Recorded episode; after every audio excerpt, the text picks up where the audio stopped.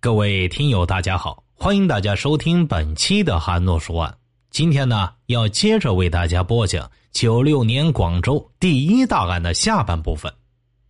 闲言少叙，开始咱们今天的案子。此案发生后，震惊了广州。案情很快通过电波传至广东省公安厅、公安部。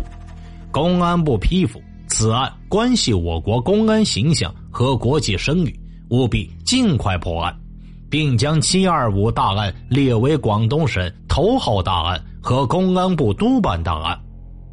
广东省公安厅、广州市公安局刑侦处抽调四十余名刑侦精英，组成了“七二五”专案组，同时对天河区进行严密的布控。专案组历时四十多天，案件终于有了眉目。查清了欧阳吕巴这个人，他就是瘦狗岭财务室工地抢劫案和大富豪客车劫案的主犯张志成，还从多起劫案的现场留下的物证得到了证实。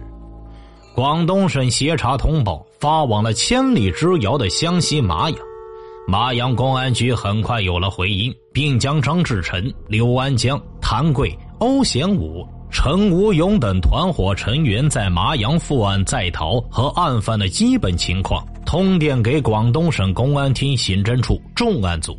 至此，公安部督办的广东头号大案作案全部成员的轮廓已经基本形成了。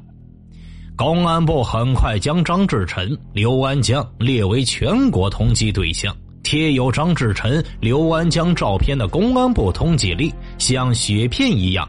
飞往了广东邻近的七个省、五百多个县市，一时间，各机场、车站、码头、宾馆、饭店都收到了公安部的通缉令，形成了缉捕张志成、刘安江的一张巨网。这个时候的张志成、刘安江、王军等几人又一次瞄准了坐落在黄埔南港的富贵城工业厂房开发有限公司。王军带上谭贵，四次前往富贵城，看实工业厂房开发有限公司每天进出的现金，并细致的做好路线图，回到深圳市，将富贵城的基本情况和该公司人员的情况向张志成、刘安江等人做了介绍。张志成露出了奸笑：“哼，老子手憋得好痒啊，这回干他一次痛快的。”他检查了一下自己枪内的子弹，并从自己提包里拿出了六十多发子弹，分发给了几名死党。张志成通过一番打扮后，几乎是面目全非。张志成、刘安江按王军所指的路线混入了人流中。王军带着刚收来的新手黄玉刚负责接应，谭贵、欧贤武负责监视周围的动静。下午五点，张志成觉得时机已到，头一偏，刘安江会议，抽出手枪。张志成呼的一下冲进了公司的财务室内，两人用枪指着财务室的女出纳员。刘安江迅速的取出出纳手中的钥匙，打开办公桌，用提包装进了三十多万元现金后，跑出大门。这个时候，女出纳大声呼喊。在公司门口值班的保安员听到呼救声，转身想拦住两名向外跑的劫匪。张志成抬手就是两枪，保安员当场倒在血泊中，离开了人世。张志成一伙匪徒按事先设计好的方案逃离了黄埔南港，躲进了中山市某工地。他们又一次摆脱了警方的追捕。作案几次成功，这对张志成来说，几次行动都没有这次顺利。他下了决心要继续干下去。幺二八富贵城大劫案给广州市公安局全体干警无疑增加了新的压力。广州省将此案列为广州头号督办大案。广州市市民目睹近年来连续发生的枪杀、抢劫案件，怨声载道。并公开责骂公安干警无能，一时间，广州市内张志成团伙持枪抢劫的阴影笼罩在市民的心里。人们啊是谈张色变。案情又一次被传至湖南麻阳。一九九六年四月初，全国严打斗争开始了。广州市公安局、深圳、宝安、东莞等市大造抓捕张志成的身世，并出动大批警力对湖南籍在广东省的深圳、宝安、东莞等市打工的民工工地进行全方位的清查，坚持两天查一次。在身世上有分享着张志成抓捕归案不可的气势。这个时候，狡猾的匪首已经计划逃回麻阳避风。他派出谭贵和新接收的匪徒黄玉刚潜回麻阳探风了。就在谭贵和黄宇刚逃离广州的当天上午，麻阳公安局收到情报，张志成匪帮成员潜回麻阳。麻阳县公安局局长何爱国脸上第一次露出了笑容。蛇已经待不住了，他将所有警力都布置好，只等蛇露头。谭贵、黄宇刚一进入麻阳地界，便被秘密控制起来。为了引张志成回麻阳，麻阳警方没有为其抓捕。时间又过了五天，谭贵、黄宇刚仍待在家中不出门。四月二十四日，监视谭贵的刑警陆华报告：谭贵已经出动，身背行李向外逃似的。监视黄宇刚的刑警陈无水报告：黄宇刚也已经出动了，怎么办？何爱国、倪北海两人在办公室反复的考虑着。何爱国手持的对讲机里不时还发出：“局长，现在怎么办？他们两人已经坐上了前往怀化的中巴车。”何爱国想了一下，果断下达命令：缉捕谭黄两犯。不久之后，谭贵、黄玉刚就坐在了麻阳公安局刑警大队的审讯室内，低着头，全身抖个不停。谭贵自知狡辩是徒劳，便扑的一声，双膝跪在审讯人员的面前：“我交代，我交代。”接着。他将同张志成匪帮制造的广州“七二五幺二八”大案的犯罪过程如实交代了出来。你包内的手枪是从哪里来的？何爱国没等谭贵有丝毫考虑的余地，进一步的追问：“，这是张志臣送给我的。张志臣的枪是从哪里来的？他的枪是美式的左轮手枪。”几年前通过朋友从海南那边搞过来的，那这个张志臣现在住在哪里？是跟你们怎样联系的？呃，我我们俩回家的时候，他们住在广州白云区某工地里边，并约定我们到麻阳半个月之后在怀化见面，也就是今天下午六点，在怀化什么地方？哦，在怀化市三角坪某出租屋内。不好啊！这个时候时针已经指向了六点二十分，张志成约谭贵、黄玉刚见面的时间已经超了。为了赢得战机，不错过抓捕张志成的机会，何爱国立马拨通了怀化地区公安处刑侦科倪北海科长的电话，要求支援。事不宜迟，何爱国、王连德带领六名刑警驱车直奔怀化。却说呀，张志成虽然认为王军所说的到麻阳等于自投罗网，但他自己清楚，广州也并非久留之地。在他将谭贵、黄玉刚派回麻阳后，便经过一番精心的装扮，避过了本来对张志臣不熟悉的广州警方的视线。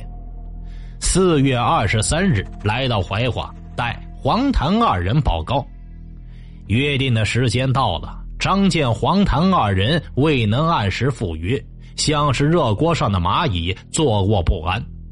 他凭着多年的经验，预感到已经出了事，便带着他的情妇六点十五分离开怀化，坐上了南下的火车。麻阳警方在怀化又一次扑空了，再次提审谭贵。根据谭贵反映，张志成有可能留在广州。何爱国、王连德经请示县委同意后，当晚组织警力直赴阳城。这时的张志臣带着他的情妇又一次来到广州市白云区某工地。张志臣到达广州的同时，麻阳警方何爱国局长一行追捕组也到达广州。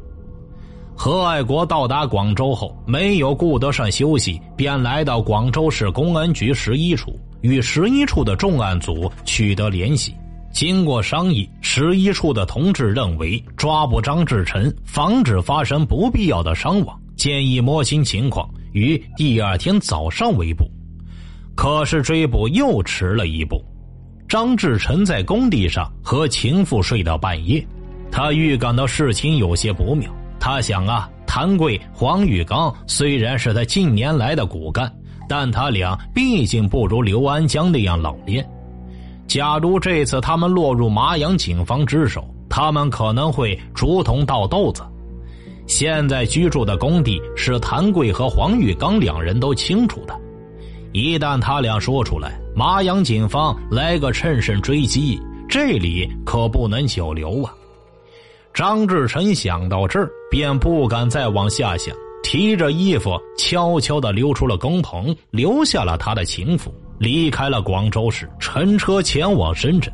当天晚上，他在深圳市与刘安江、王军取得联系后，他派刘安江前往广州市白云区观看麻阳警方和广州警方是否对他居住的工棚进行围捕。天已接近黎明，东方已经露出了白色的光亮。刘安江蹲守在离白云区工棚老远的地方。他隐约就看到张志成居住的工棚边有三个人在那儿不时的走动着。刘安江未回去，好像主子交代，便在那里等到天亮。早上六点，四辆警车呼啸而至，三十多名荷枪实弹的防暴警察将工棚团团围住。接着，他看到警察从工棚将张志成的情妇拉上了警车。刘安江不敢再往下看，便租了一辆车逃回到了深圳。白云区的情况怎么样？张志成一见到刘安江，便问道：“哎，老道，你真是神！果然这警察采取行动了，你那相好的也被抓了。”刘安江气喘吁吁的回答道。王军的神色也紧张许多，他对张志成说道：“老道，我们不能待在这儿了。”你那相好的知道我们的居住地，得赶紧走。那我那帮娘们怎么办？张志成看了看隔壁房内的三位情妇，他有些不愿意离开他们。都这个时候了，你还考虑他们？快，马上走！刘安江也有些急躁不安了。张志成犹豫了片刻，牙咬的咯咯响，心一横，就在张志臣逃离深圳后的三个小时，深圳警方接到广州市公安局的电话后，对张志臣居住地出租屋进行了突击行动。张志臣丢下的三位情妇全部被抓获。一九九六年八月三日，张志臣、刘安江、曾和三人乘火车来到浙江金华市。张志臣在宾馆内白天不敢出门。每天三顿饭由曾和从外边买来，油惯了性子的他怎么也耐不了闭门不出的寂寞。八月五号晚上，张志成见这几天风平浪静，便要刘安江陪他到金华市寻找寻欢的地方。刘安江面露难色，讨好的说：“呃，这老道是不是再过几天到上海再风光风光？怕个屌啊！”老子福大命大，他们能抓得住我？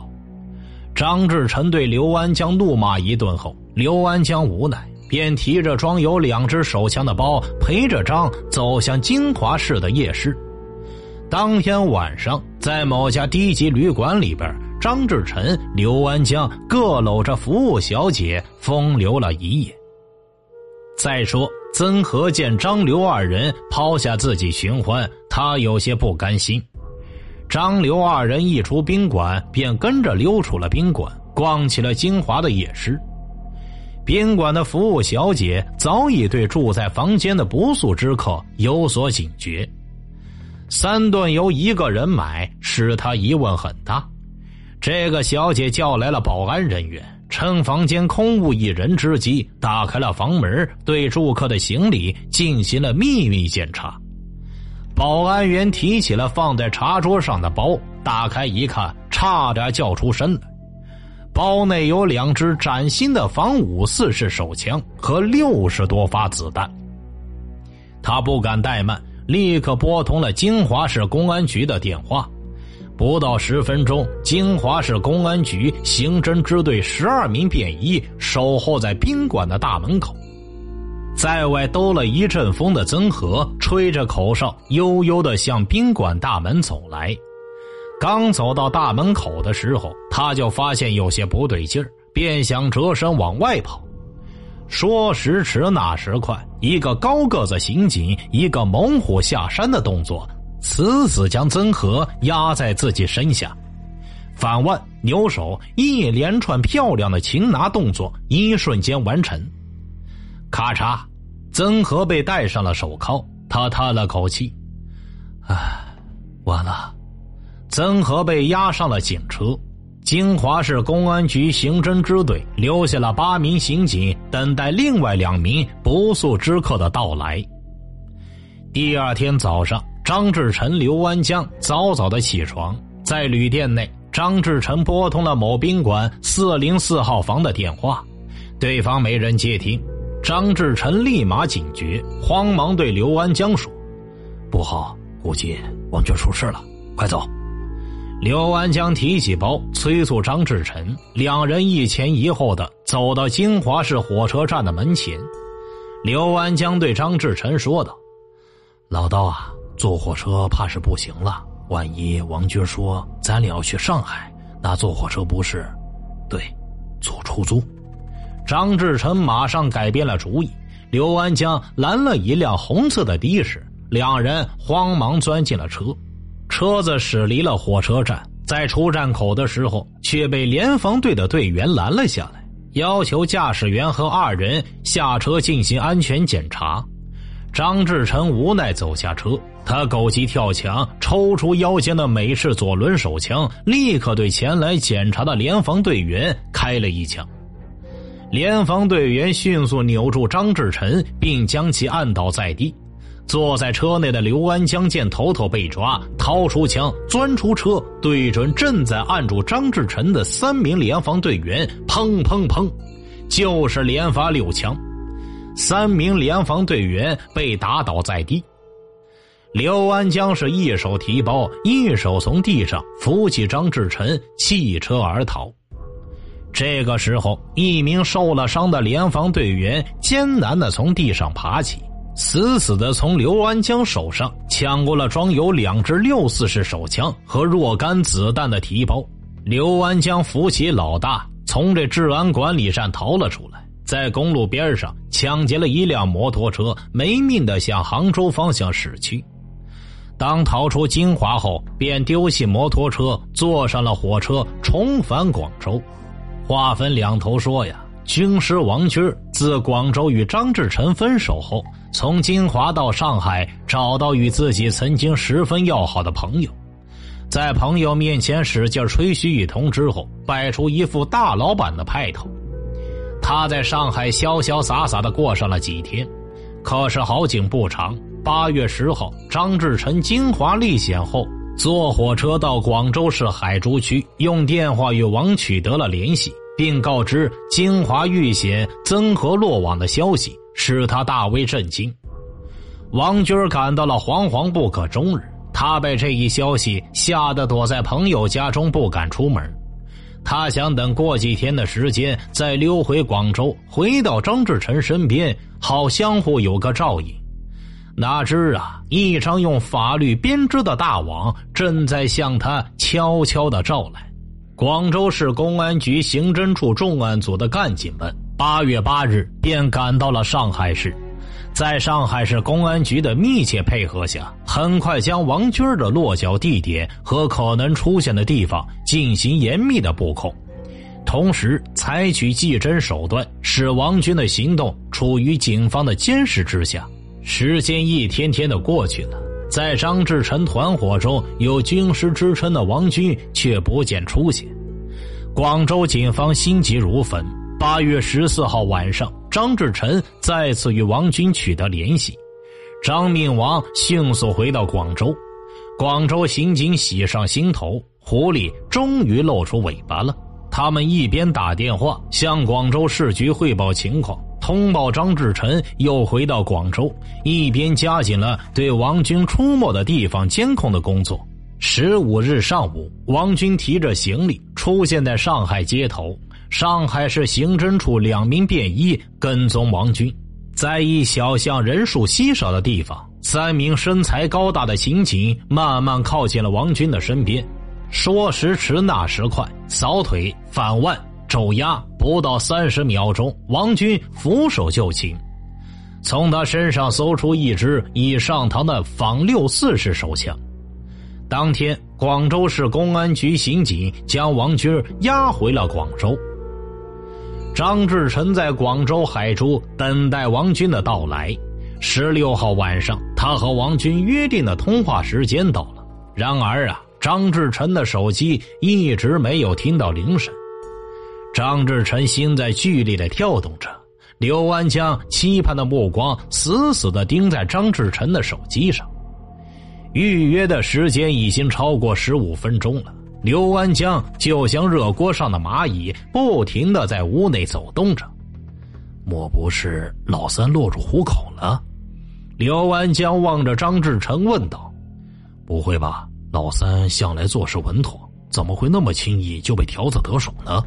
张志臣有些安慰的对刘安江说道：“反正老三又不知道我们住在什么地方，干脆再等会儿，看看他是否来电话。”刘安江见张志臣这么一说，心里的确踏实了许多。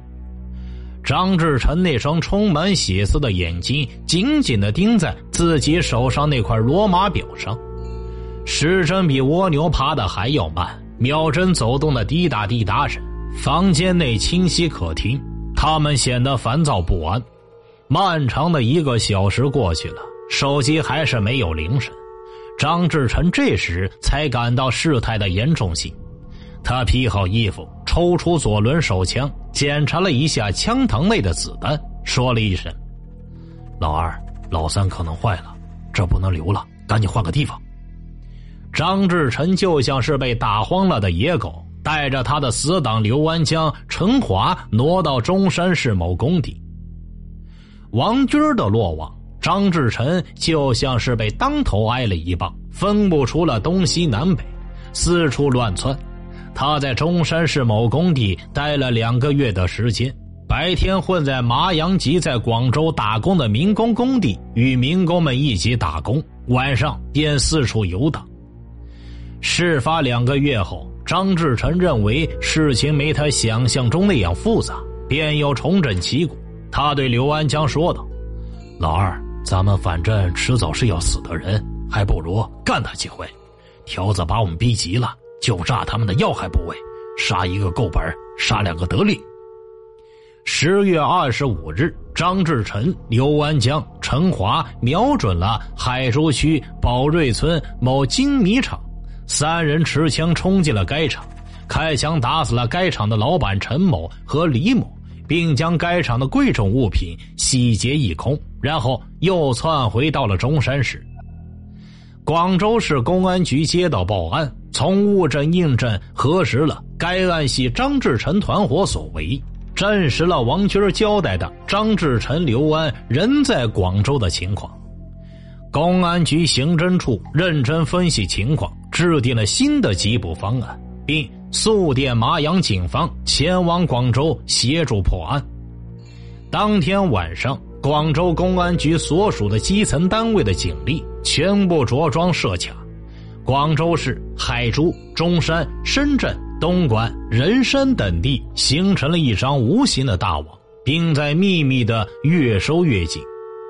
一个晚上过去了，张志成团伙没有出现。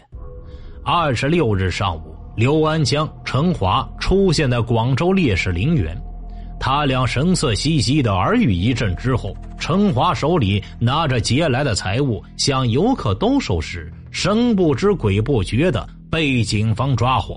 接着，刘安江也束手就擒。张志成见刘安江、陈华未能按时归来，便知大事不妙，又挪动了一个窝点。接着，他又纠集新成员窜至天河区火车站至新塘的中巴车上抢劫，用刀捅死一男子。事隔两天时间，他又在海珠区西角头洲围抢了两万多元现金和一辆摩托车。事主甘某被杀死，杀伤三人。刘安江、王军的落网使张志臣顿时左右手。他自己知道末日快要到了，疯狂的作案后，隐藏到了只有刘安江一人知道的落脚地点——一间审讯室内。刘安江面对审讯席上的四位麻阳警察，冒出了一身冷汗。何爱国局长猛一拍桌子：“刘安江。”张志臣落网，你清楚了吗？我我我不知道。你先后同他逃到哪些地方了？就在广州市、深圳、中山、东莞的出租屋里。刘安江只好如实回答。王连德见时机已到，便插问道：“我们那次抓捕你同张志成避风，竟只有你一人知道地点。那次是在什么地方？”刘安江不知事迹，随口答道。那是在深圳的宝安区西乡镇盐田村的出租屋，那不是万不得已都不会去的。当时他跟我说，那个地点只有我一个人知道，要是到紧急关头才能到那儿。何爱国、王连德四人终于露出了笑容。